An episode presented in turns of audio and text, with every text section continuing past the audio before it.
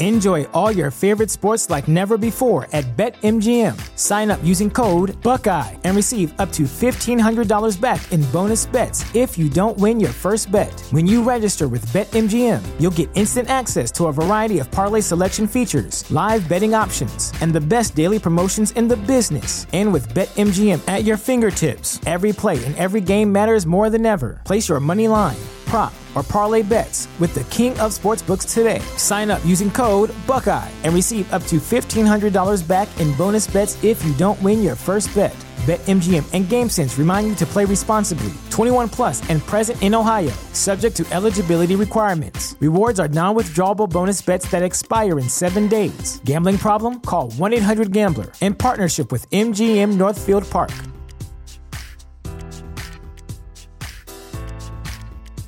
Support for this podcast and the following message come from Corient. Corient provides wealth management services centered around you. They focus on exceeding your expectations and simplifying your life. Corient has been helping high achievers just like you enjoy their lives more fully, preserve their wealth, and provide for the people, causes, and communities they care about. As one of the largest integrated fee only registered investment advisors in the U.S., Corient has deeply experienced teams in 23 strategic locations. Corient has extensive knowledge spanning the full spectrum of planning, investing, lending, and money management disciplines. Leverage Corient's exclusive network of experts to craft custom solutions designed to help you reach your financial goals, no matter how complex they may be. Real wealth requires real solutions. For more information, connect with a wealth advisor today at corient.com. That's C O R I E N T.com. Corient.com. Allora Massimo, è pronto il kit? Sì, ho qui la checklist, Omar. Perfetto. Allora, aspetta, vediamo, la, la ripassiamo velocemente assieme. D'accordo, vai. Allora, eh, bicchiere di whisky, C'è. toscanello, Pronto. tanta fantascienza. Prontissima. Beh, allora non direi che non possiamo fare altro che partire, vero? Andiamo.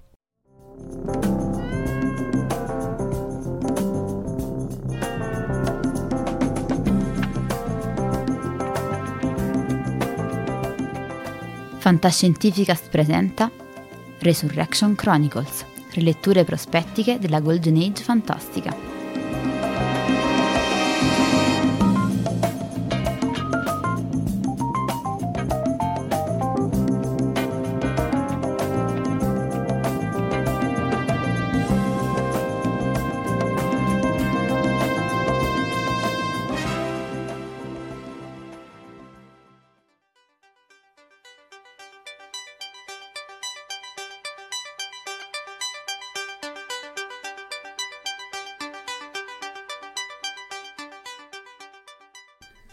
Cari amici di Fantascientificast, bentornati e soprattutto ben ritrovati. È un po' che non ci sentiamo sui feed, eh, complice anche, se volete, diciamo, dei, per quanto mi riguarda, dei stravolgimenti personali e professionali che mi hanno portato un pochino via dai, dai microfoni.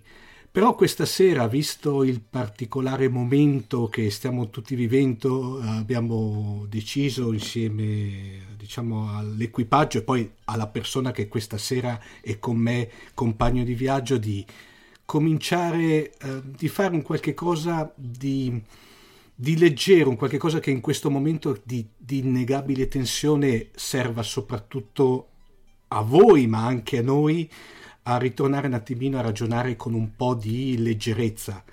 Eh, oggi il mio compagno di viaggio è, beh, è inutile che ve lo presenti, è il mitico Massimo De Santo. Ciao Massimo. Ciao Omar, buonasera, buonasera. Beh, d'altro canto dall'introduzione penso che avessero capito. esatto. Eh, beh, Massimo, siamo, siamo pronti per questo sorrisi Sì. dallo spazio. allora, co- vuoi magari spiegare il perché abbiamo praticamente fatto questa, diciamola pomposamente, scelta editoriale?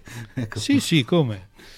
E beh, allora, eh, diciamo che gli ingredienti c'erano tutti perché appunto in questi momenti in cui abbiamo tutti un po' più di tempo eh, no, eh, non diciamo libero, ma comunque un po' più di tempo ehm, nelle, nostre, nelle, nostre, case, no? e quindi abbiamo ripreso l'occasione per incontrarci per via telematica, come sta diventando necessario e quotidiano per tutti quanti. Abbiamo, la fantascienza per noi è una cosa bella, è un uh, modo per stare insieme particolarmente appassionante e quindi ci siamo detti facciamo uno speciale.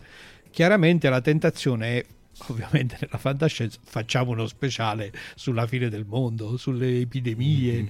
eh, però eh, effettivamente pensandoci su ci sarà tempo quando tutto questo sarà passato per fare una bella panoramica sì. su come era stata rappresentata nella fantascienza eh, l'esperienza che in realtà stiamo vivendo. A me è scappato spesso in questi giorni con gli amici e con i collaboratori con la mia famiglia di dire però altro che fantascienza. Sì, qui, qui, e invece abbiamo detto dai, eh, Sorrisi dallo spazio, uno speciale di fantascienza umoristica, perché eh, cos'è la, la, cosa bella della fantascienza? Di, oltre tutti gli aspetti di intrattenimento, a me ha sempre affascinato no? l'avventura, eh, la meraviglia dello spazio infinito, eccetera, eccetera, però uno degli aspetti che mi ha sempre colpito ed affascinato è questa capacità di ehm, estrapolare, no? eh, di, di, proiettare in un futuro, eh, in un futuro magari anche particolarmente fantasioso, proiettare che cosa? Da un lato l'essere umano, dall'altro lato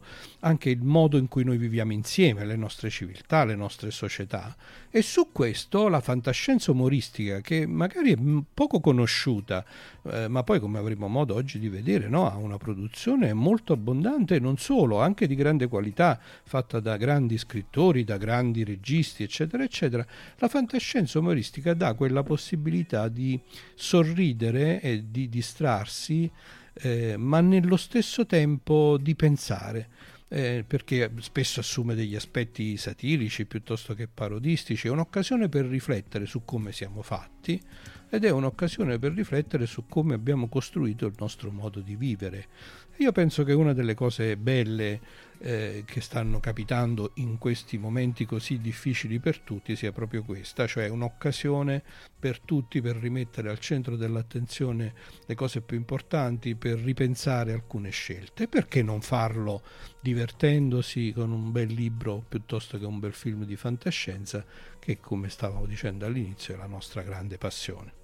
Esatto, poi tra l'altro diciamo che eh, la fantascienza tutto sommato è un qualche cosa che anche quando sembra parlare di argomenti se vuoi leggeri come potrebbe essere diciamo la vena umoristica è invece da sempre una lettura estremamente profonda e direi Massimo passiamo in termini quasi tagliente sì, come no, come no, anzi molta della fantascienza umoristica appunto di cui parleremo appunto c'è l'aspetto della satira o della parodia volta verso la satira, no? quindi mette alla berlina alcuni aspetti eh, che della nostra società o ci consente di guardarli con una lente di ingrandimento particolare e lo fa senza preoccupazioni proprio perché, e questa è la cosa simpatica, no? il fatto che un posizionamento fantastico e proiettato nel futuro ti consente di dire con libertà delle cose che magari se parlassi dei nostri tempi contemporanei faresti con maggiore prudenza, con maggiore sì. attenzione.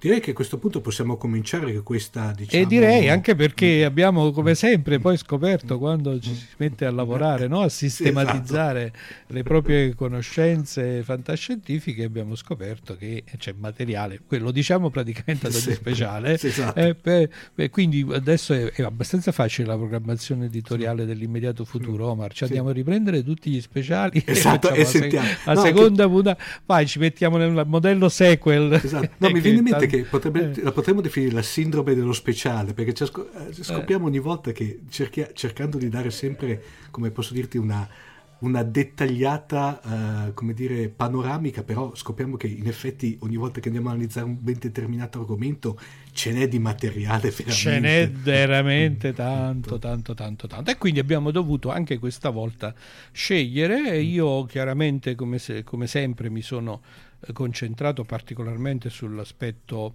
edito- de- editoriale, nel senso dei libri, mm-hmm. eh, di libri di fantascienza, però in questo speciale non mancheremo di toccare anche gli altri eh, media con le quali sì. la fantascienza si, eh, si diffonde nel mondo, e cioè il cinema, le serie televisive e con l'aiuto del caro amico David Padova, Padoani ehm, abbiamo anche fatto una incursione rapida eh, nel mondo del fumetto, del fumetto, che come sai è un'altra delle mie grandi passioni.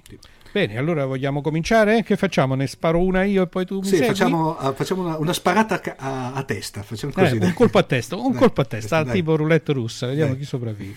Benissimo, allora va detto che appunto nella fantascienza umoristica si sono cimentati un po' mh, tutti i grandissimi scrittori eh, che abbiamo anche già tante volte citato nelle varie puntate di eh, Fantascientificast che ho avuto il piacere e l'onore di eh, contribuire a creare e in particolare quindi voglio cominciare eh, una piccola premessa. Mm-hmm. Alcune delle proposte di lettura che farò sono già state citate negli approfondimenti o negli speciali dedicati agli autori che poi nominerò, alcune sono invece eh, del tutto nuove, lo dico mano a mano. Mm-hmm. Allora vorrei cominciare con un pezzo da 90 perché eh, il grandissimo Frederick Brown, che tra l'altro è super specializzato in racconti eh, brevi, eh, particolarmente belli e divertenti da leggere, e in particolare vorrei citare il suo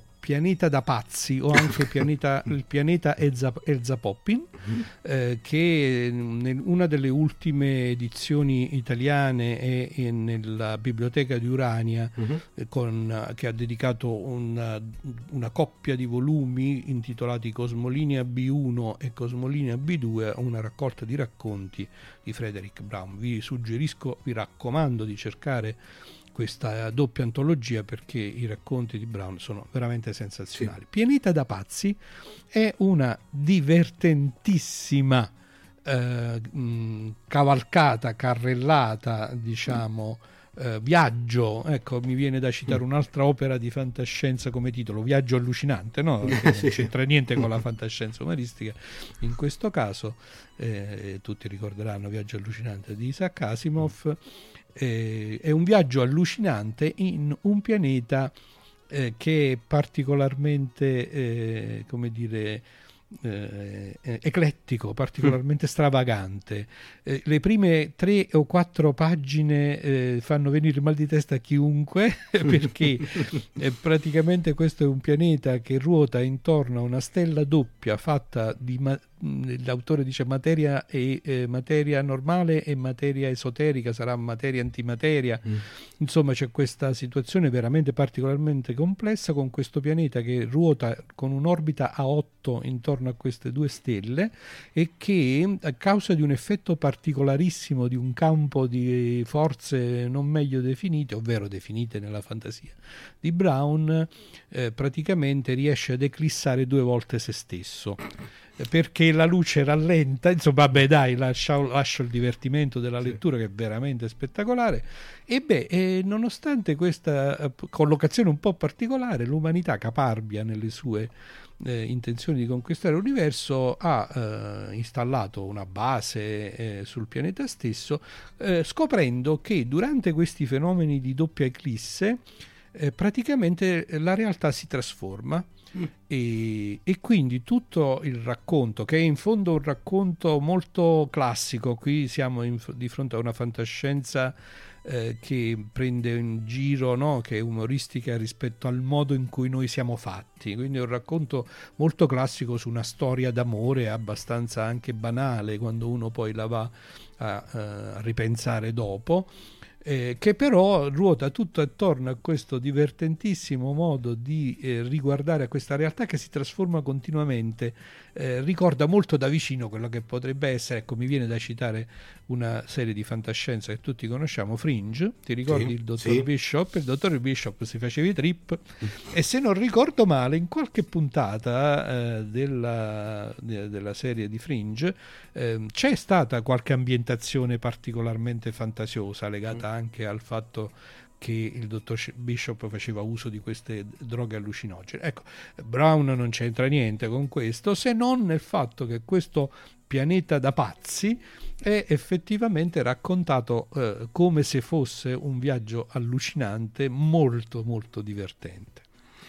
Bah, eh. Il mio primo colpo l'ho, spaga- l'ho sparato, è un, è un racconto... Mh, diciamo, un, sì, nella, va nella dimensione del racconto lungo, eh? mm-hmm. cioè non è, non è, un romanzo, però insomma ha la sua buona, credo, trentina di pagine ed è veramente una lettura assolutamente divertente e che può eh, far passare un po' di tempo eh, in maniera allegra.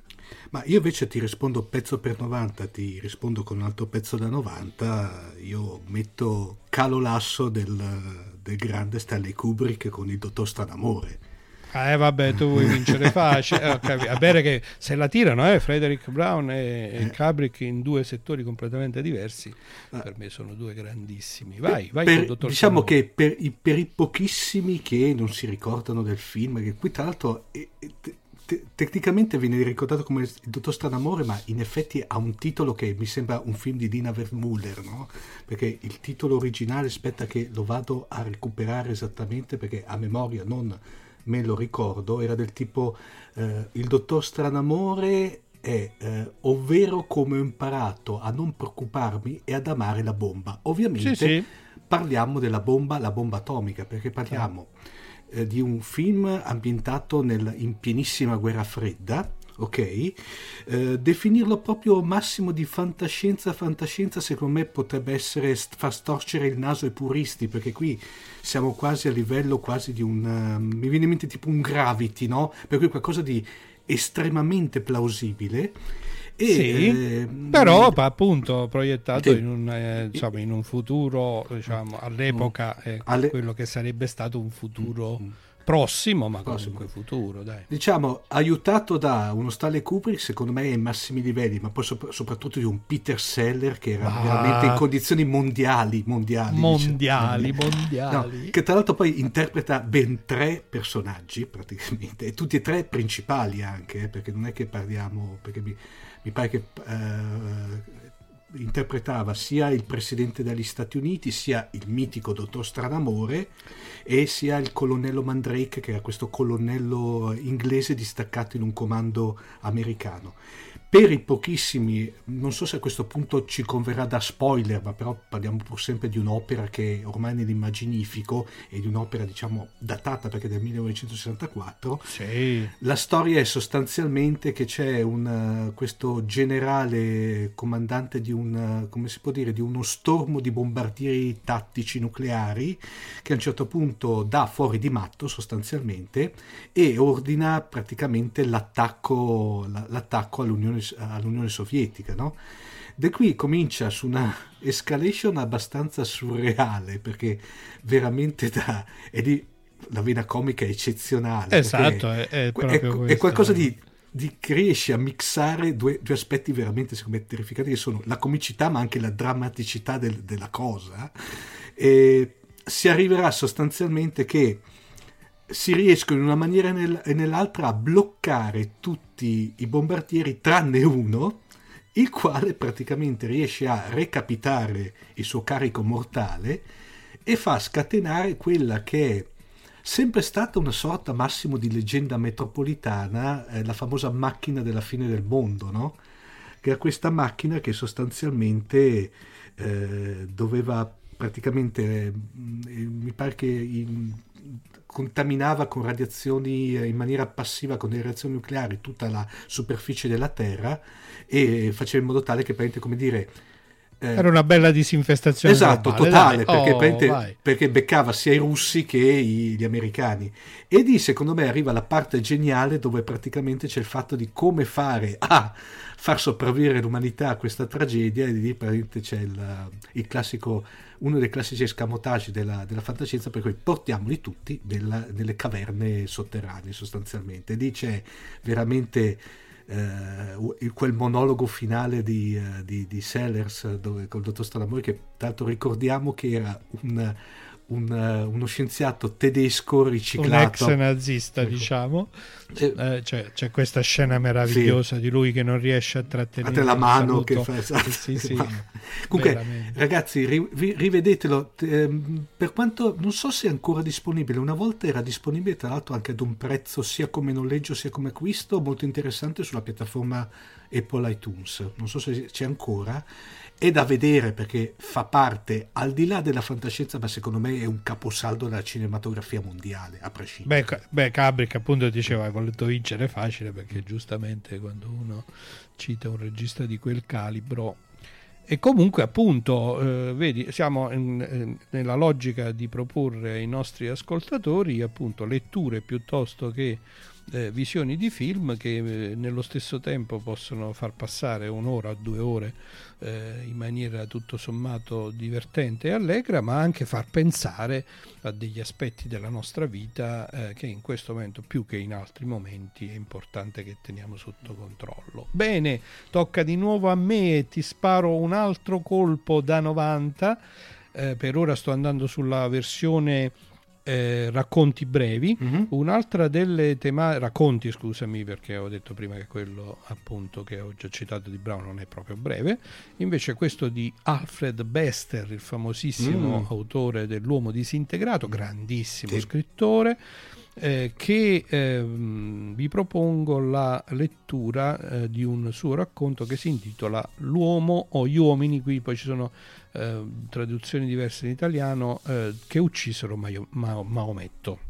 Ripeto, l'uomo che uccise Maometto, che è una altrettanto, eh, come dire, frenetica e eh, incredibilmente divertente cavalcata eh, rispetto alla um, parodia, direi, eh, dei paradossi temporali. No? Mm. Quindi un'altra delle tematiche classiche della fantascienza. Eh, c'è un um, scienziato pazzo, eh, il quale torna a casa e trova sua moglie eh, tra le braccia di un altro uomo.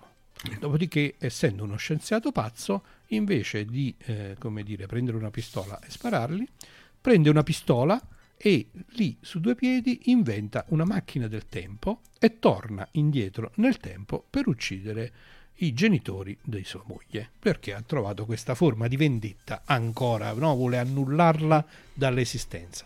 Questo è lo spunto iniziale di una, eh, a quel punto, come dicevo, una incredibile cavalcata nei paradossi temporali che va avanti per una decina, quindicina di pagine in un crescendo spasmodico di colpi di scena fino ad un finale catartico e travolgente che ovviamente non rivelerò. Che tanto Quindi... t- tipico di Bester, perché lui partiva veramente con questa escalation, poi dopo... no? E poi dopo sì. effettivamente era abbastanza complicato fermarsi con Bester eh, perché è tra l'altro veramente un grande, un grande sì, scrittore. Sì. Bene, ti, passo, ti, passo la parola. Io ti, eh, invece ribatto ma, Max con invece un, un, film che ne avevamo già parlato con una sorta di, chiamiamola scheda monografica, una vecchia puntata di fantascientifica. Tra l'altro Max vecchia nel senso che teniamo conto che quest'anno Fantascientifica scompie otto anni, per cui mamma mia. E mi accorgo... Oh madò, fantastico. mi, mi, accorgo che certe volte diciamo vecchia puntata, in effetti dell'orizzonte... Siamo vecchia... arrivati là dove nessun altro podcast di fantascienza eh, è mai giunto prima. Esatto, orgogliosamente e, e grazie a tutti. E eh, ti rispondo con un film che secondo me era è stato un po' sottovalutato in Italia all'inizio, poi dopo pian pianino col discorso poi che è stato trasmesso, disponibile streaming eccetera eccetera, è stato rivalutato. Forse perché mh, ai tempi dell'uscita, scusate, parlo di Galaxy Quest, no? Ah, ecco, non avevi detto il titolo, esatto, è uno dei miei preferiti, è uno dei miei preferiti. Galaxy Quest forse perché è uscito in un momento secondo me storico che qui in Italia il discorso del fandom era ancora poco sentito, non era radicato come potrebbe essere adesso. Diciamo che Galaxy Quest, oltre ad essere secondo me a prescindere un bellissimo film di fantascienza, appunto, è quella che se vuoi Max è una una critica um, molto bonaria e molto diciamo della fanship del, del, del, del, fandom perché vedo praticamente mm. la storia sostanzialmente anche lì, non do spoiler tranquillamente perché parliamo anche lì Galaxy Quest, mi pare che sia una, una, una, una produzione dei primi anni 90 se non ricordo male. Eh, aspetta che ovviamente adesso farò la solita eh, così eviterò di essere è del 99 praticamente sì, sì. Eh, c'era la magnifica Sigourney Weaver, Sigourney, non ci ma, no, ma aveva, tra l'altro quel film di Max aveva un cast veramente eccezionale, perché ricordiamo il povero Alan Rickman, eh, pre, eh, ricordiamo Tim Allen, che beh, è stato un ottimo caratteristica, ricordiamo eh, Tony Shalbaud, che è quello che faceva Detective Monk anche. Sì, sì. E, um, allora, Perdonami, io ricordavo Sigourney Weaver perché insomma, no, lì, lì, lì, lì, è veramente mondiale. È la mitica Sigourney. Comunque, la trama, velocissimamente, parliamo praticamente di questa serie eh, che andava praticamente... Che vorrebbe essere una parodia di, di, uh, di Star Trek. Lo è chiaramente, chiaramente evidentemente chiaramente. una parodia di Star, Star Trek. Che uh, praticamente stava, viveva della gloria del passato. Infatti ci sono i, i, vecchi, uh, i, vecchi, interpreti del cast che fanno queste stanche convention di fantascienza.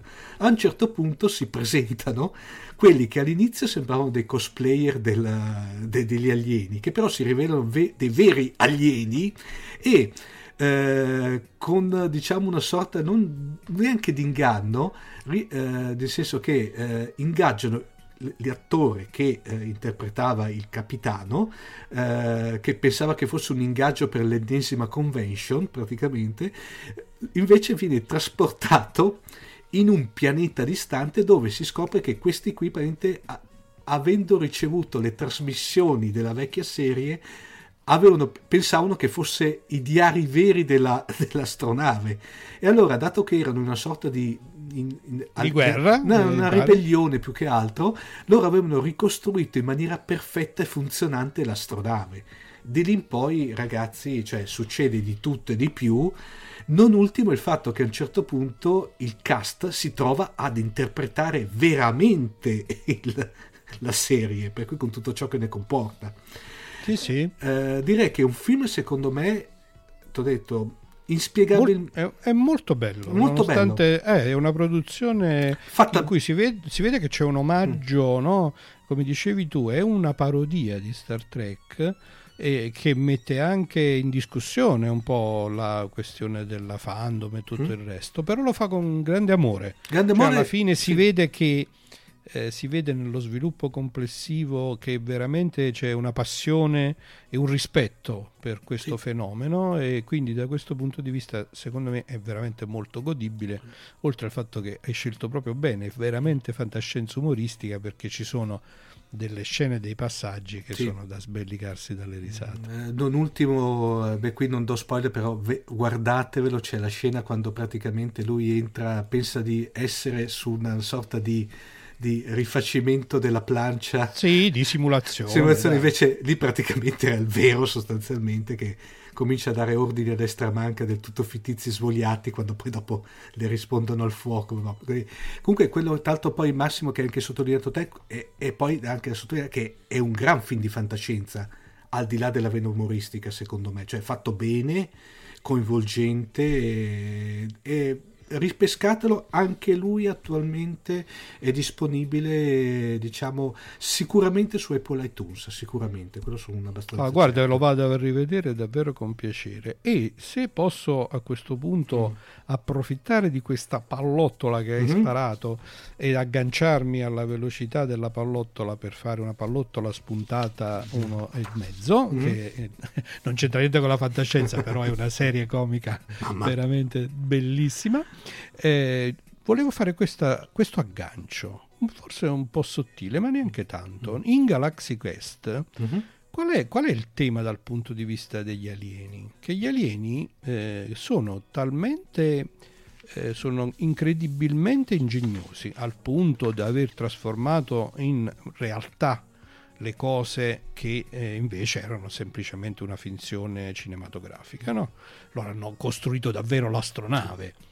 Eh, e però sembrano, eh, come dire, incapaci appunto poi di distinguere tra la fantasia e la realtà. Loro preferiscono guardare, no? non riescono a credere al fatto che non hanno proprio il concetto di finzione. Di finzione, esatto. esatto. Eh, non ce l'hanno. Per loro non era plausibile che qualcuno eh, inventasse delle storie per loro ave- eh, c'era una visione della realtà eh, per, ingenua, no? sì, quasi, sì, tra... eh, quasi, infantile. Ma infatti, tra l'altro, l'unico momento drammatico del film è quando... Eh, è quando si accorgono, quando sì, prendono coscienza, coscienza che era tutta... Fatto. Esatto. Però poi c'è subito il ribaltamento, ok? Ma io mi volevo agganciare perché c'è una serie di eh, racconti di fantascienza scritti da un grande autore che si mm. chiama Paul Anderson. Mm eh, che ho citato, sul quale se non ricordo male abbiamo fatto anche uno speciale, mm. eh, e che eh, è basata sul fatto che gli esseri umani, il primo, eh, non ricordo se è un romanzo o un racconto lungo, eh, il primo eh, della serie si chiama Il dilemma del terrestre, mm. dove c'è un futuro in cui c'è il, il solito impero terrestre e i terrestri si imbattono sul pianeta Toka negli alieni chiamati Hoka. Gli eh, chiamati Oka, eh, diciamo, li, questo libro è molto precedente, altrimenti uno avrebbe detto che sono un plagio degli Ewoks di Star Wars. Tieni presente gli Ewoks? Sì. I simpatici orsacchiotti, mm-hmm.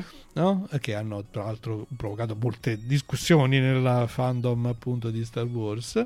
Bene, gli Oka sono molto simili nella descrizione eh, che ne fa l'autore a questi orsacchiotti e hanno una caratteristica che è quella che me li fa agganciare al Galaxy Quest, no? Dice se no questo che, che, dove vuole andare a parare, vediamo questo stupido dove vuole arrivare. Bene, gli Oka hanno esattamente le caratteristiche degli, degli alieni di Galaxy Quest, sono straordinariamente ingegnosi. Sono però nello stesso tempo ingenui come dei bambini, quindi sono portati a credere a eh, qualunque cosa trovano scritta eh, senza distinguere tra eh, la realtà e la fantasia. E da questo spunto originale il dilemma del terrestre è appunto è quello di un plenipotenziario che viene mandato da questo fantomatico impero terrestre a governare questo pianeta che si accorge di questa caratteristica e si accorge che questi Hoka prendono eh, praticamente alla lettera fino al punto di immedesimarsi uno dei racconti più famosi è Hoka Holmes in cui eh, gli Hoka hanno ricreato con l'aiuto dell'impero terrestre la città di Londra con Sherlock Holmes praticamente, quindi eh, i diversi racconti sono incentrati sul fatto che gli Oka prendono letteralmente grandi opere della fantasia umana, il, l'ambiente appunto Sherlock Holmes, il poliziesco, poi prende un'altra storia ambientata eh, diciamo nel mondo dei pirati, un'altra ancora nella, diciamo, nei romanzi d'amore. E, e, quindi c'è questa parodia della grande letteratura, dai diciamo così, sì. Dei vari generi attraverso questo racconto del modo bizzarro e divertentissimo con cui questi orsacchiotti super intelligenti, i quali poi appunto prendendo le cose alla lettera molto spesso eh, come dire, combinano un sacco di guai, eh, come sempre però poi alla fine dal momento che appunto la vena è umoristica eh, le cose si risolvono bene. C'è questo personaggio che, del plenipotenziario che se non ricordo male si chiama Jones di, di cognome su Alexander, qualcosa del genere, che eh, fa un po' questa parte di questo un po' papà perché questi li vede un po' come bambini, un po' rimane costantemente spiazzato e disorientato dalle geniali avventure che gli Yoka riescono a inventarsi. E insomma, è una serie, questa qui di Paul Anderson è una produzione minore. Anderson è un grandissimo scrittore. Sì e ci sono tante sue opere che ho citato che sono veramente importanti e che sono capolavori e capisaldi della fantascienza. Questo non si può mettere nel genere dei capolavori, ma è veramente ancora una volta una, eh, diciamo, un, un, modo divertente e simpatico eh, di leggere delle storie e come dicevo c'è questa caratteristica che ci fa un po' riflettere, no? ci fa tornare su questo essere bambini, eh, che eh, è vero che essere bambini bambini spesso viene fatto coincidere con l'ingenuità, però è come se sia in Galaxy Quest che eh, in questi racconti che stavo citando degli Oka c'è una, un affetto, una passione perché c'è il riconoscimento che i bambini sono anche molto veri. No? e che hanno questo dono meraviglioso della fantasia che è un modo di riimmaginare il reale anche, no? che è quello che ci dà la possibilità, ci dà la possibilità di ricrearlo. Vai, ti ho rubato la pallottola, mo no, se vuoi, no, se non sei pronto posso no, proseguire io, se no vai. No, vado vai. io. E invece io, Max, riprendo la, la, diciamo la, il fil rouge di questo, di questo di questa serie di, di, opere, citando invece un'altra che eh, può essere, se vuoi, collegata alle due precedenti, che è The Orville. Eh, sì, The Orville effettivamente è anch'essa una grande citazione di Star Trek, no? Sì, esatto. Eh, tra l'altro, qui vedrò di dare un po' meno, diciamo, possibilmente meno spoiler perché parliamo di una serie che tra l'altro è ancora è attualmente in, in produzione, è del 2017, per cui recentissima eh, ahimè è stata data solamente nei canali quelli a pagamento sulla PTV però mi pare che non so se sono già usciti DVD ma non, non sono certo di ciò. Prima di tutto identifichiamo il creatore. Il creatore è Seth Mark, Mark, uh, MacFarlane che tanto per intenderci Griffith. Uh, parliamo di uh, la duologia di Ted ed una serie poi di film diciamo che potrebbero essere definiti quasi demenziali, ma che demenziali non sono, perché spesso e volentieri parliamo di film molto di, di satira, ma molto pungente e molto tagliente. The Orville è a, a, prima vista potrebbe essere veramente massimo quasi un plagio, dai, siamo, siamo giusti, quasi. Eh, beh, sì, di, diciamo che c'è di, stato di, un, po di, un, po di, disorientamento iniziale, diciamo che un, un rif- sembra, sembrava soprattutto all'inizio un rifacimento No, e tra l'altro Max in effetti eh, The Orville è stata anche una, una, serie molto, come posso dirti, che ha suscitato eh, molto molto un polverone nell'ambiente molte discussioni fandom. iniziali sì, sì perché, per, ripeto, perché sembrava, sembrava usci- quasi un plagio come dicevi esatto. tu comunque... ma poi ha avuto la fortuna sfortuna di uscire quasi in contemporanea con la serie Trek Star Discovery perché a un certo con punto Discovery, si è sì. eh, sì, si è creato quel dualismo del tipo, ma è più Star Trek The Orville o Discovery praticamente, per cui la cosa ha generato, come posso dirti... Però tu la stai citando perché soprattutto la mm. prima stagione di The Orville effettivamente aveva una vena umoristica molto più sì, sottolineata. Assolutamente sì, diciamo che per assurdo la seconda stagione di The Orville, dove ha voluto veramente staccarsi da quello che era il filone umoristico e magari a cominciare diciamo a camminare un po' sulla, sulla strada de, di una serie vera e propria secondo me ha attirato un po' il, il, limite secondo me la prima stagione è veramente forte perché è veramente sopra le righe come solamente esatto, McFarlane esatto. riesce a fare e ci sono certe veramente situazioni incredibili e, e, vedetele poi slegate dal contesto Star Trek perché obiettivamente cioè, può sembrare ma eh, proprio con, con, Star Trek non c'entra assolutamente niente. È interessante che però sono sì delle, de, degli episodi tutti autoconclusivi dove praticamente si sono, hanno una vena pesantissima di, di, di, surrealità e di umorismo, però anche, fanno anche pensare perché con eh, la scusa di, eh, della surrealità e dell'umorismo trattano gli argomenti abbastanza pesanti. Sì, sì, questa forse è la cosa più simpatica della prima stagione i temi sono tutti dei temi importanti, sono temi legati appunto per esempio al matrimonio, adulterio e quello che ne consegue, che sono temi legati al riconoscimento del diverso. No? Uno dei, esatto. dei protagonisti della serie fa parte di una razza che ha fatto una scelta sessista, sono tutti rigidamente uomini e omosessuali e ci sono alcune puntate che toccano temi molto delicati da questo punto di vista. Devo dire che ho molto apprezzato perché in questi, in questi tempi in cui questa mm. presenza no, della, dell'omosessualità è quasi un, a volte diventa stucchevole, quasi eh, sembra dover pagare un pegno diciamo in qualche, sì. minu- in qualche maniera, invece in The Orville eh, sono stati capaci di combinare appunto un aspetto eh, un po' satirico e divertente con una maniera anche profonda di affrontare gli argomenti. Comunque la prima stagione in particolare a me è piaciuta molto, la seconda, come dicevi tu, un pochino di fatica in più, non so se la terza è in produzione già oppure la, la terza è in produzione in perché... No, No, è, è, in produzione perché c'è stata la faccenda che nel frattempo, essendo prodotta dalla Fox, la Fox era entrata nell'orbita Disney e c'erano questi problemi di, di rifasaggio della produzione. Comunque la danno ancora in produzione, non so se a questo punto come dire, è veramente in fase produzione e fra un po' arriverà oppure è nel cosiddetto eh, congelato. Nel limbo, sì. chissà. chissà. Una, una, volevo, perdonami Massimo, volevo citare Dici. proprio nel, nello specifico, eh, tanto lo, guarda, guarda caso, prima che decisessimo di fare questa, questa, questo speciale, lo, l'ho rivisto da capo, c'è una, tra l'altro una puntata che sempre della prima stagione, che quella la consiglio di vedere, che è praticamente su, basata su questa società in cui, eh, come posso dire, la reputazione della gente è praticamente dettata dai gradimenti via social.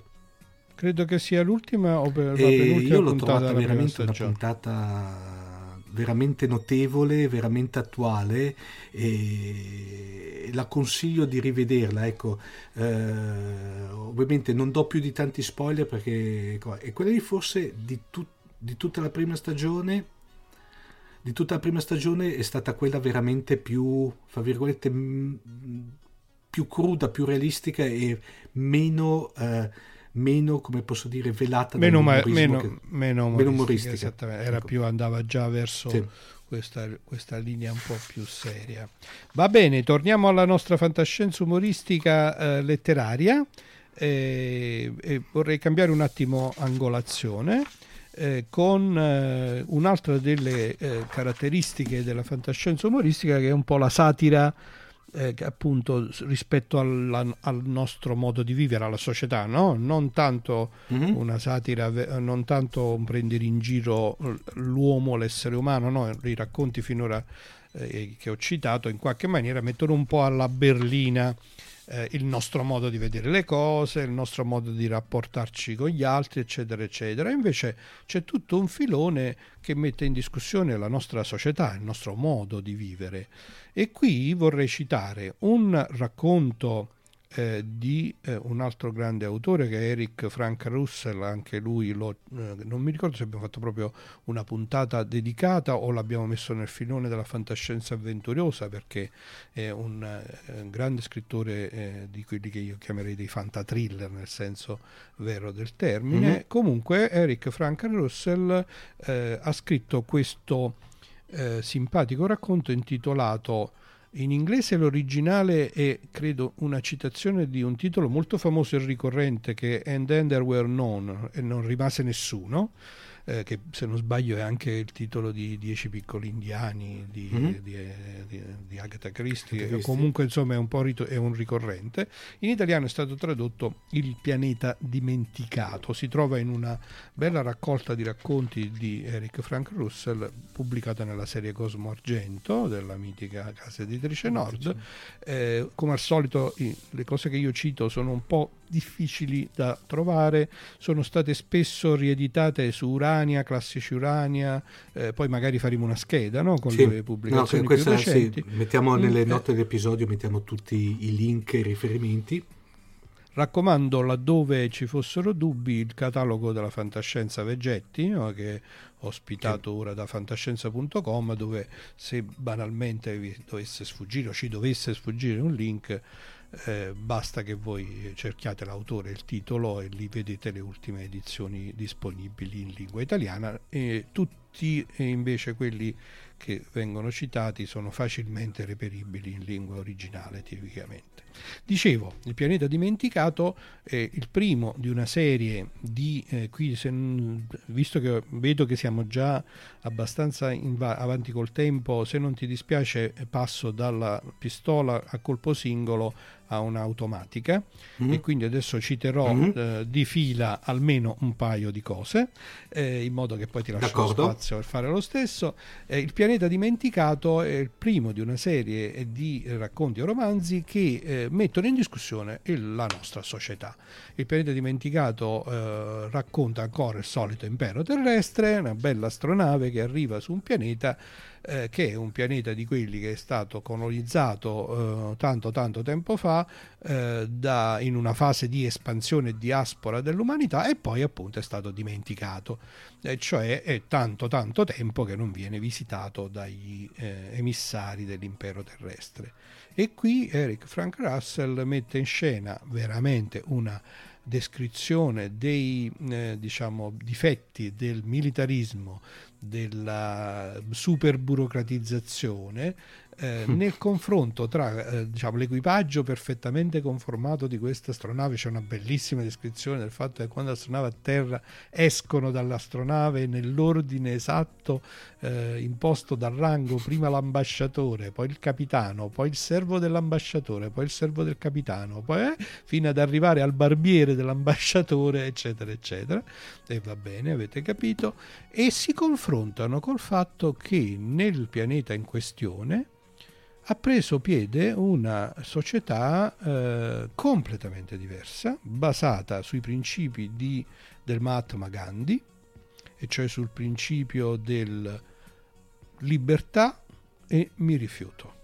No? cioè del fatto che c'è la massima libertà e c'è mhm. anche mm-hmm. questa opzione che rispetto a delle cose che ti vengono chieste tu puoi dire mi rifiuto quindi c'è una società totalmente, come potremmo dire, non, non, è una società comunista in senso stretto, che è una società nella quale comunque la proprietà privata in qualche maniera viene rispettata, non c'è il denaro ed è fondata su questo principio di impegno reciproco. Tant'è vero che non c'è il denaro, non c'è in forma scritta, ma c'è questo impegno che viene contratto quando qualcuno fa qualcosa per qualcun altro. E la società nel suo complesso si regge su questa, eh, mu, questa mutua assistenza. E c'è questa, questa descrizione veramente da eh, morire dalle risate del modo in cui questo equipaggio super burocratizzato, militarizzato, gerarchizzato di questa astronave che ha il compito di portare le regole eh, dell'impero terrestre su questo pianeta si confronta con questa popolazione. Ed è davvero assai divertente. Nello stesso tempo eh, ci fa veramente anche riflettere su tante cose. E come dicevo, sparo a mitraglia perché cito anche delle cose che in realtà di cui ho già parlato e che quindi le voglio ricordare. In questo filone si pone per esempio il ciclo del ratto d'acciaio di Harry Harrison, cui, che, eh, di cui ho già parlato, che a me piace veramente tantissimo, eh, dove ancora una volta c'è la descrizione diciamo, del futuro, non tanto immediato, ma comunque di una società che somiglia tantissimo alla nostra, come frenesia, eh, sistemi bancari, eh, governi, eh, lotte tra i vari governi, eccetera, eccetera, in cui si insinua questo ratto d'acciaio, questo fuorilegge, questo gentiluomo fuorilegge eh, che viene rappresentato con questa personalità che è allo stesso tempo supremamente cinica e nello stesso tempo supremamente come dire, ispirata ai, ai migliori valori dell'umanità eh, che quindi non si fa nessuno scrupolo nel rapinare le banche perché le banche sono appunto l'espressione del male ma nello stesso tempo non farebbe male a una mosca e sfrutta il suo arguzia il suo genio per eh, appunto violare no, i segreti e le regole di questa società super eh, meccanizzata, super disumanizzata.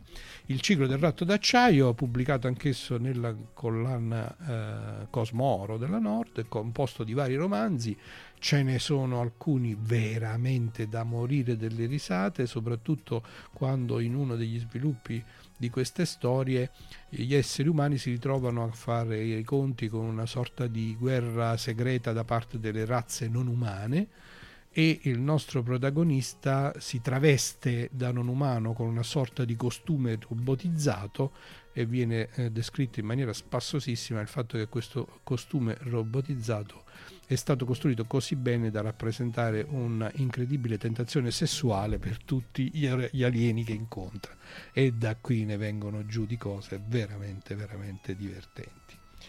E vabbè mi fermo dai se no non ti rubo troppo spazio e io, Max, invece rimango sempre nel discorso di parlare di citazioni parodistiche e eh, citiamo quello che se vuoi anche lì entriamo nella, nella, mitologia della fantascienza indipendentemente anche dall'umoristica e veramente eh, parliamo di un'opera che secondo me meriterebbe uno speciale solo lei e parliamo del mitico Balle Spaziali eh, Balle Spaziali ah, ah. è una produzione eh.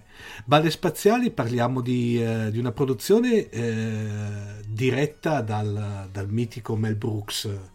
Eh, tra l'altro anche lì con un tutto sommato con un cast abbastanza notevole perché oltre a Mel Brooks stesso abbiamo Rick Moranis che ricordiamo un caratterista eh, particolari, io me lo ricordo sia in Ghostbusters sia nella piccola bottega degli orrori. Abbiamo Bill Pullman, abbiamo il mitico John Candy, no? Anche lì un bel cast. E sostanzialmente Bale, Bale Spaziali è forte perché anche se in effetti nasce con una parodia non troppo velata di Guerre Stellari, però il problema è che ha dentro talmente tante citazioni de, de, de, dell'universo cinematografico fantascientifico che veramente, cioè bisogna annotarle uno per una e veramente staremo qua almeno un paio di ore per ricordarle tutte, no? Eh, Quello è veramente qui, un film eh, fatto apposta. spoiler perché tanto parliamo di un'opera dell'87, per no? però eh, è da vedere assolutamente anche perché diciamo è il classico mix di eh, alla Mel Brooks, per cui magari è spiazzante perché alterna veramente momenti di un uh, umorismo e di una satira molto sottile ad altri veramente beceri, però è, la, è, il marchio di fabbrica di Mel Brooks per cui bisogna accettarlo.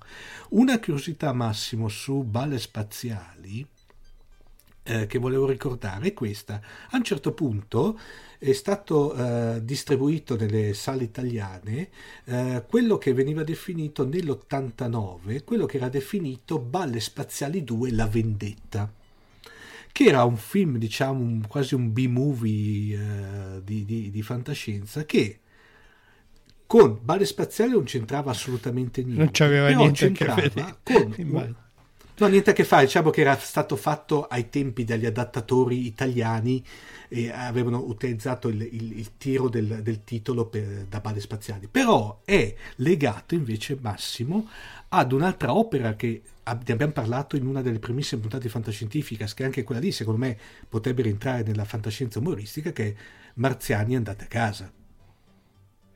Ah come? Certo, è di Frederick Brown, Martians Go e infatti appunto è una, esatto. delle opere, è una delle opere di Brown che viene considerata in realtà lì c'è una satira un po' più pungente e mm, ci sono e, come dire le situazioni possono anche essere interpretate come divertenti, però tutto sommato è veramente, mm. sai, quella satira che un po' ti raggela, no? Perché ti fa sì, sì, sì. Eh, vedere alcuni aspetti messi alla berlina in maniera molto molto mm. cruda, però hai ragione, il tono è complessivamente molto interessante. E questo B-movie, dicevo, questo film Balle Spaziali 2 ha a che fare con Martian Go Home, Marziani Esatto, diciamo che è un liberissimo adattamento di, di, di Martian Go Home. Diciamo che è molto più rapportato ai giorni nostri, per cui diciamo... Eh, allora, vedetelo proprio se non avete nient'altro da vedere, lo trovate comunque regolarmente, okay. no?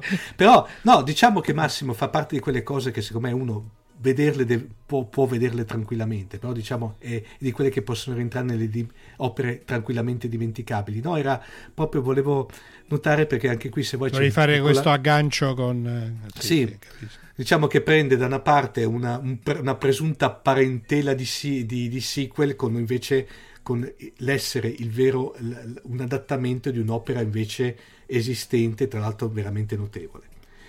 Uh, Max io proprio approfitterei per dare Vai. a tocca a te No, per, volevo no come vuoi, pensavo mi volessi passare la sì. palla, ma figurati, eh, tranquillo. Io no, volevo ripetizione, battere, Battere ferro finché caldo, invece citando un'altra opera che anche lì entriamo sempre, parliamo di fantascienza televisiva in questo caso e parliamo di un'opera che secondo me è entrata nell'immaginifico se non altro per il primo debutto in un'opera, in una, una produzione seria che è Mork e Mindy. Ah, dove, ricord- dove, ricordiamo il, il, mitico Robin Quelli Williams. anni 80, che, no? Sì, eh, diciamo dall'87, da, scusa, dal 78 all'82 grosso modo. Eh, esatto. Tra esatto, l'altro, la cosa buffa che, che, che, non tutti sanno che tecnicamente, nel senso vari, nella varia saggistica sull'argomento, Mork e Mindy viene considerato uno spin-off di Happy Days, perché ricordiamo che eh, Mork, l'alieno interpretato da Robin Williams, era, aveva, um, aveva eh, come dire, debuttato in una miti- miticissima puntata eh, di Happy Days dove fa un duello con il pollice alzato di, di Fonzi e lui col Nanu Nanu, perché praticamente lì veramente è uno scontro fra giganti. E tra l'altro poi Mork e Mindy viene anche da un certo lato tristemente eh, ricordata perché è stata la serie che aveva dato il KO alla serie di Battlestar Galactica, quella ti ricordi quella degli anni Ottanta, diciamo quella che viene considerata sì, come, la, classica, la, senso, la, prima, la classica, esattamente. Esatto, nel senso che era, erano partite come dire come due produzioni in prime time, perché c'era prima l'episodio di Battlestar Galactica e poi c'era l'episodio di Mork e Mindy. Però peccato che Battlestar Galactica ormai era in pieno, come posso dirti, decadenza di ascolti e di fantasia produttiva. Invece Mindy era una serie frizzante, come quella che vogliamo trasmettere noi stasera, surreale, comica, da ridere, eccetera, eccetera. Aveva fatto più successo perché aveva decretato la fine prematura di, di Battlestar Galactica. Anche lì eh, parlare di Mindy parliamo del mito, però parliamo sostanzialmente di questo alieno che famoso alieno che uh, mi chiamo Mork e su un uomo vengo da Orc per intenderci che uh, sbarca, sbarca, sulla Terra penso che sia una di quelle e, eh, cose che comunque è rimasta nel, nell'immaginario collettivo no? queste ah, sigle sì. degli anni Ottanta ah. questa sia Manu Manu assolutamente sì qui. assolutamente da Nunano poi è rimasta veramente e mh, diciamo che sostanzialmente la missione di, di, di, eh, di, Mork è quella di analizzare il comportamento umano e poi eh, ovviamente ogni episodio finiva con Mork che si collegava diciamo con i suoi capi sul pianeta e riportava la sua analisi eh, del, del, del, del momento no? è una bella serie anche quella perché tutto sommato anche lì è serie estremamente intelligente anche se eh, come dirti eh, con, con, uh, con, sempre lo solito zoccolo di, di, di, di, umorismo, però è veramente bella. Ahimè, peccato è una serie che anche però come dire, scomparsa in questo periodo che magari ci eh, sono i canali che ripropongono. Stavo giusto chiedendo come si faceva a vederla, perché mi sa che non è così eh, facile. Allora, eh, diciamo che Massimo, allora, sui canali, quelli diciamo, i varie piattaforme di streaming, eh, tanto per citarne una, Netflix, non, è, non, c'è per intenderci. Non so se è stata fatta, devo dirti, una produzione tipo DVD, eccetera, eccetera. È un po' sparita, nel senso è peccato perché secondo me era veramente una serie che cioè, meriterebbe tuttora adesso di essere guardata perché secondo me è rimasta totalmente attuale. È probabile che qualche puntata su YouTube magari ci sta o comunque si possa trovare, sì. diciamo, navigando un po' sulla rete. Eh? ecco, bene. diciamo sì, dei cosiddetti ca- canali alternativi, diciamo così, ecco.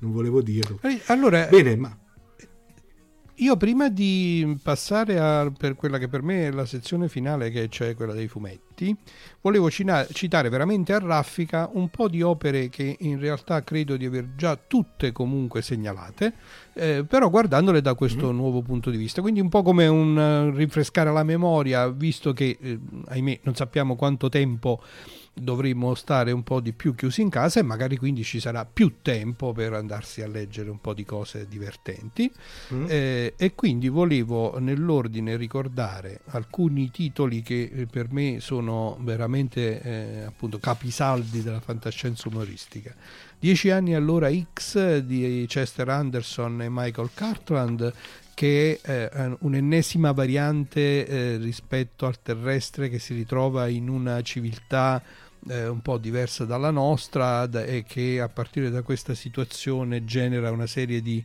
eh, incomprensioni ed equivoci e di come dire, un po' di osservazione stupefatta di quello che questo vasto universo ci riserva. Eh, la stessa dicasi per Primo Agente Galattico di John Philippant, queste sono tutte opere che si ritrovano eh, in Urania, che quindi si mm-hmm. possono reperire in, in Urania sia nelle edizioni originali che nelle varie riedizioni successive. Anche qui abbiamo fondamentalmente una sorta di parodia dei supereroi e degli agenti segreti che è un'occasione eh, per riflettere sulle stranezze di questa nostra umanità eh, ed eh, questo filone poi ehm, lascia il passo nella mia personale raccolta di cose belle da leggere o rileggere eh, per rilassarsi un po' e riflettere anche e invece al filone diciamo legato uh, un po' più sul fantasy, quindi al filone della m- magia, uh, però non nel senso mm. classico del termine, ma nel senso fantascientifico. No? Ci sono eh, varie serie nelle quali la più famosa di tutte, che credo di aver citata anche più volte per me, è il ciclo dell'incantatore incompleto sì. Harl Shea di Sprague de Camp, eh, che per me è un fantastico esempio di fantascienza umoristica, eh, perché di fatto la magia lì in realtà viene inquadrata nell'idea del multiverso, no? quindi c'è una sorta di viaggio e di spostamento dal nostro universo a universi in cui la magia funziona e il racconto divertentissimo di come il protagonista della serie deve fare i conti con la sua voglia di eh, sistematizzare lo studio della magia, cosa che naturalmente non gli riesce molto bene e dà luogo a una serie di equivoci. Quello è veramente per me un grandissimo capolavoro di, questa, di questo genere, di fantascienza umoristica e vi raccomando di cercarlo e di, ehm, e di leggerlo perché è veramente bello. In questo stesso filone c'è Stregone suo malgrado e credo anche il mago di sua maestà di Christopher Stashev che eh, sostanzialmente rappresenta più o meno la stessa idea, e cioè quella di un nostro contemporaneo che per qualche, per qualche strana combinazione si trova in un universo parallelo in cui la magia funziona e si improvvisa stregone e forse poi però l'epigono eh, veramente il trionfo scusami di questo genere si ritrova nelle opere meravigliose di Terry Pratchett mm. dove c'è no, il massimo dell'inventiva e anche lì c'è tutta quella... Lì è un po' diverso ancora, andiamo veramente nel fantasy, però bisogna dire che Terry Pratchett è stato un grandissimo scrittore, che i suoi libri sono mm. davvero belli da leggere, sì. un po' complessi per la verità in lingua originale, in italiano non sempre sono stati tradotti bene, ma vale comunque la pena di cercarli, sono un capolavoro assoluto di umorismo all'inglese e eh, con degli spunti, eh, sicuramente un'ambientazione fantasy, ma ogni tanto anche degli spunti fantascientifici mica da ridere. E io con i libri direi che ne abbiamo suggeriti e ricordati tanti, passerei ai fumetti, però prima ti lascerei la parola se c'hai ancora qualche pallottola ma, spuntata da sparare. Ma guarda, più che eh, ne ho diciamo una più una, nel senso di eh, farò adesso, un, eh, se vuoi Massimo, una, una, cosa un po' ardita, parlando di due serie tv che secondo me io le vedo abbastanza collegate. Una è Pronipoti, i Jetson. Ah, i Jetson, i Jetson. E poi collegandoli con quella che è una produzione più recente, che è Futurama. Secondo me eh, le, le, trovo, sai perché le trovo molto legate come serie? Perché in due mm. momenti storici ok? Perché ricordiamo che i pronipoti parliamo Beh, dei... I pronipoti degli anni 60, ero il bambino 60, io, sì. eh. Eh, eh, eh, diciamo, sia loro per intenderci, guarda, esattamente, guarda, te lo sto dicendo adesso, dal 62 all'87 perché dopo hanno fatto una sorta di remake, però diciamo quella che viene definita la serie storica è quella del 62, ok? Eh, infatti ero in, bambino in due... io, effettivamente in due momenti, in due momenti storici differenti hanno cercato di eh, vedere quello che poteva essere l'ipotetico futuro, ok? Però ovviamente con, eh, come dirti, con gli occhi dell'umorismo. Dio, a, a, devo dire che tutto sommato i pronipoti era volutamente un'opera eh, per bambini, ok? Mentre invece sì. Futurama è molto più... Futurama alla, è, è, schiettamente per adulti, diciamocelo. Per adulti, ricordiamo che tanto è fatta dallo stesso team dei, dei, dei Simpson, per cui Simpson. con questo caliamo proprio, cioè riusciamo a capire il perché. Però io ti ho detto, le, lo vedo molto collegate perché tutto sommato eh, i pronipoti ha un po' più veramente, data la, la, il target a questa vena, anche se vuoi... Eh, come mh, mm, ingenuo, cioè fa vedere proprio come sì, si immaginava il futuro allora praticamente, no? Però tutto sommato, ti ho detto, le vedo, le vedo collegate. Futurama invece, mamma mia, lì parliamo, devo dire, a onore del vero io Futurama la conosco veramente, non dico in maniera superficiale, però l'ho vista sempre molto molto uh, come dire Se, senza continuità senza continuità ah, okay. Però devo dire la verità quello che mi aveva colpito è che riusciva con un, veramente con una capacità estrema di riportare certe nostre tematiche moderne proiettate nel futuro con una plausibilità incredibile e poi ovviamente con quella tagliente alla katana, eh, come dire, satira e eh, se vuoi anche umorismo eh, veramente tagliente tipico dei Simpson. Sì, sì, è veramente una serie che, come dicevi tu, riporta lo stile, ovviamente così, eh, forse un po' cinico, no? Dei Simpson. Sì, cinico, bravo, è, è, esattamente. È quel, è quel, tipo di umorismo che, diciamo, ride senza pietà delle nostre... Sì dei nostri difetti e, de, e, dei difetti appunto della società. Vi ricordo che in Futurama una delle cose per esempio che eh, una delle tematiche forti è questo fatto del, della gente che viene fatta sopravvivere solo con la testa, no? che mh, mm, ci sono queste teste dei personaggi famosissimi del passato eh, che, eh, che, vengono mantenute diciamo in qualche maniera in vita e quindi da mm-hmm. questo si dà luogo poi a tutta una serie di situazioni divertenti. Io, Effettivamente, io, come dici tu, di... sono tut, due belle serie con uno mm. stile completamente diverso. Che appunto i pronipoti era per bambini, mm. però lo era anche in maniera arguta, eh? non, non era. Di, di, di, di, Futurama mi ricordo quell'episodio mitico in cui praticamente c'è lui che il ragazzo che si ritrova nel futuro che sostanzialmente eh, mi pare che avesse lasciato tipo un euro, un euro, un dollaro ai suoi tempi in banca che nel frattempo era cresciuto con tutti gli interessi per cui si trovava improvvisamente eh, miliardario con l'unico problema che però lui l'unico strumento per poter eh, prelevare i soldi era il bancomat che però il bancomat ovviamente essendo una, to- una tecnologia ultra obsoleta non poteva più prendere i suoi soldi. Eh, era veramente surreale e secondo me forse era di critica sul come dire, l'avanzata troppo repentina della tecnologia e, de, e della cosiddetta obsolescenza te- delle, delle, proposte tecnologiche. Ecco. Comunque effettivamente ci hai concluso diciamo, con due belle serie eh, che vale tutte e mm. due la pena. Magari i pronipoti, ecco, uno si va a vedere mh, mm, qualche puntata, quelle sono abbastanza, sì. sicuro che, sono abbastanza sicuro che ci siano, per esempio su YouTube, sì. qualche puntata storica eh, no, tra, che, tra l'altro che, hanno, hanno, carina, fatto, eh. hanno, fatto, anche un, un, film nel 90 praticamente che era ovviamente con le, diciamo un pochino più attualizzato più che altro per, con le moderne tecniche di, di, uh, di animazione uh, però anche lui un po' dimenticabile cioè comunque come dici te hai, si può benissimo vedere qualche episodio sporadico tanto sono tutti autoconclusivi tanto duravano sì. veramente poco perché mi pare che erano eh, eh Era il taglio dei cartoni animati dell'epoca, mezz'ora, sì, al massimo mezz'ora. Sì.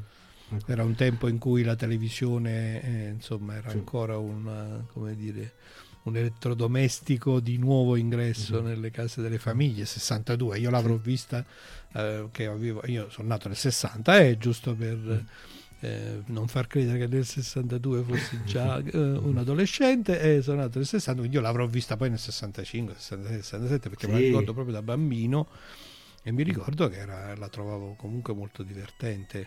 Quindi è un modo anche di fare, come dire, un po' di archeologia fantascientifica e rivedere in che modo si rappresentava il futuro negli anni 60, che è una cosa simpatica e che fa il paio con il filone che io ho sempre adorato, che appunto che è la fantascienza degli anni d'oro, no? che in qualche maniera... Infatti.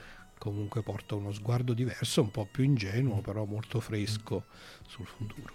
Io eh, vorrei soltanto, mi sono reso conto che anche per il tempo che abbiamo impiegato finora forse non è il caso di, eh, come dire, dedicare poi pochi minuti alla sezione fumetti, anche perché con il caro mm. amico David Padovani abbiamo eh, pensato di fare un bis della nostra, dell'esperimento che facemmo insieme, ti ricordi? Sì, eh, Over, sì. E, trarne, e trarne poi un 11, loro hanno lo special 11, cioè 11 fumetti, potremmo fare 11 fumetti di fantascienza umoristica che eh, fare, fare, eh, potrebbero diventare sia uno speciale di fantascientificast che poi un speciale sullo spazio bianco che è il sito eh, dove lavora David da tanto tempo.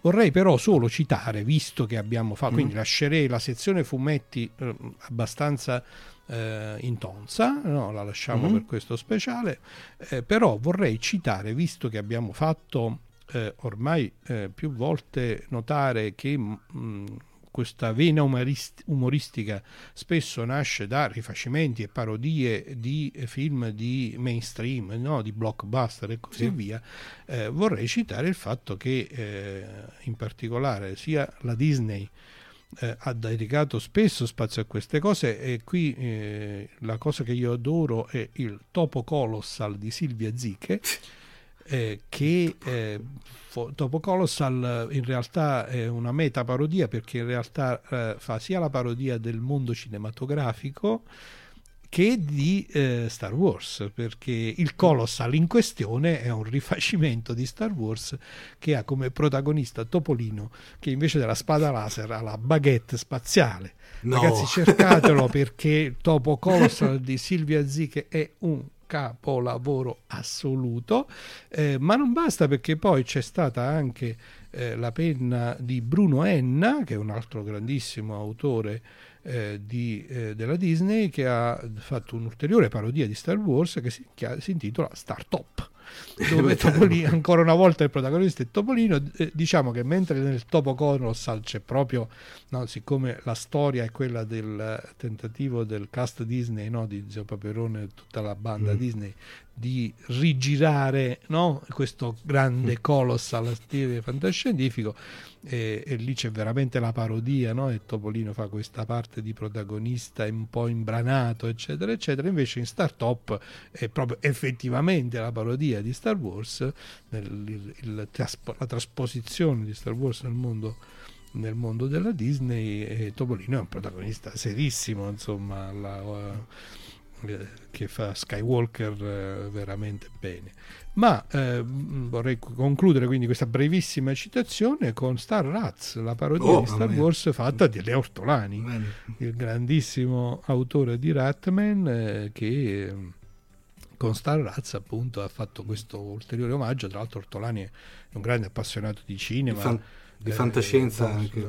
Di fantascienza in particolare eh, divertentissime, andatevele a mm. cercare, stanno sul suo blog, sul rete, le sue, eh, le, le sue le recensioni. Recensio, le sue recensioni, è uscito recentemente il secondo mm. volume, eh, mm. Il buio colpisce ancora, mi pare che sì, prima sì, si chiamava esatto. Il buio in sala, mm. con queste recensioni eh, dei film eh, che sono veramente pazzesche, sono divertentissime. E Star Razza appunto è la parodia di Star Wars mm. fatta dalle Ortolani.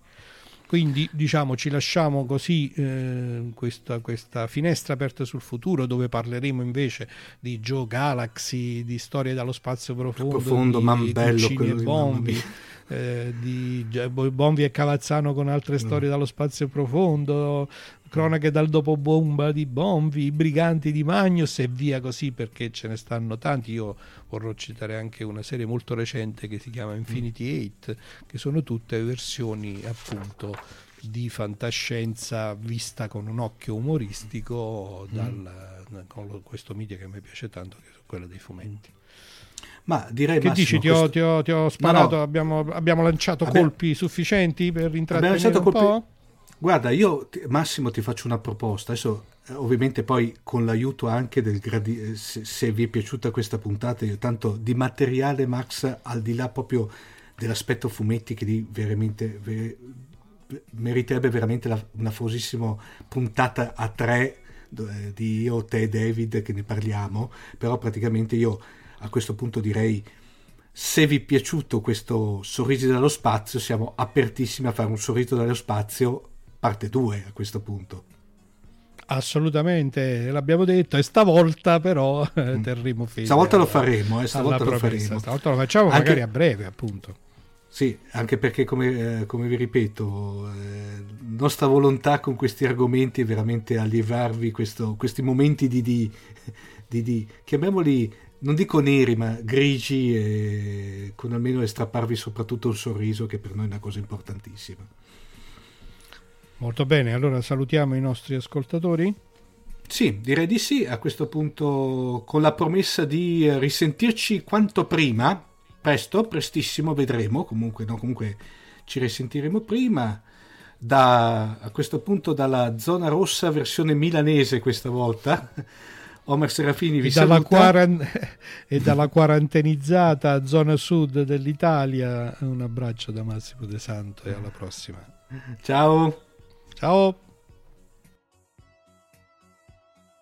Avete ascoltato Fantascientificast, podcast di fantascienza e cronache della galassia, da un'idea di Paolo Bianchi e Omar Serafiti, con il contributo cibernetico del Cylon Prof Massimo De Santo.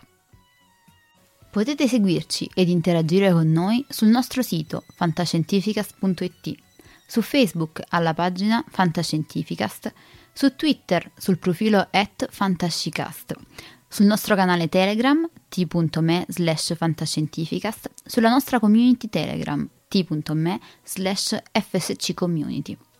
Se siete particolarmente timidi potete utilizzare la vecchia, cara e affidabile posta elettronica scrivendoci all'indirizzo redazione at fantascientificast.it. Tutte le puntate sono disponibili sul nostro sito, su Apple iTunes, su Spotify e su Podbean all'indirizzo podcast.fantascientificast.it.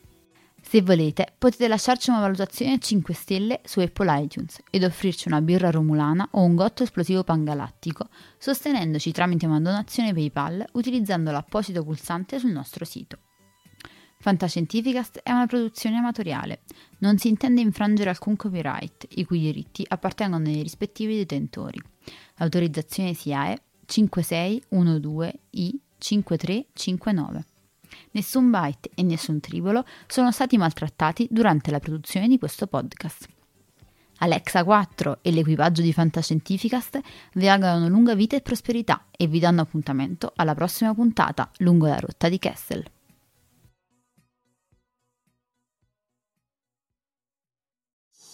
Io sono un elaboratore AL 9000.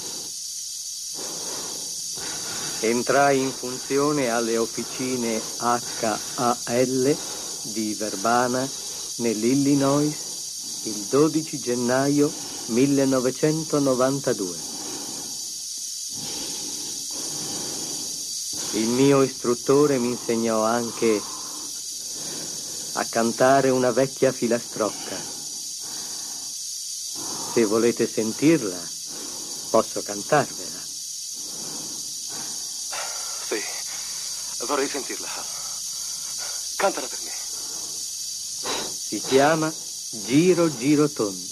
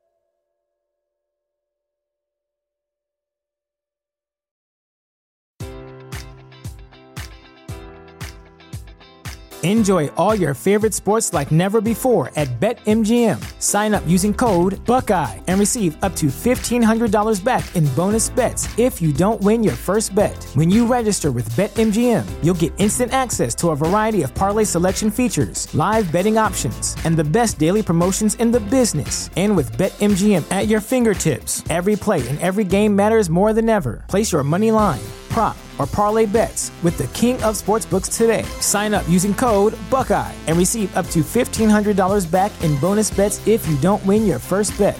BetMGM and GameSense remind you to play responsibly. 21 plus and present in Ohio, subject to eligibility requirements. Rewards are non-withdrawable bonus bets that expire in seven days. Gambling problem? Call 1-800-GAMBLER. In partnership with MGM Northfield Park.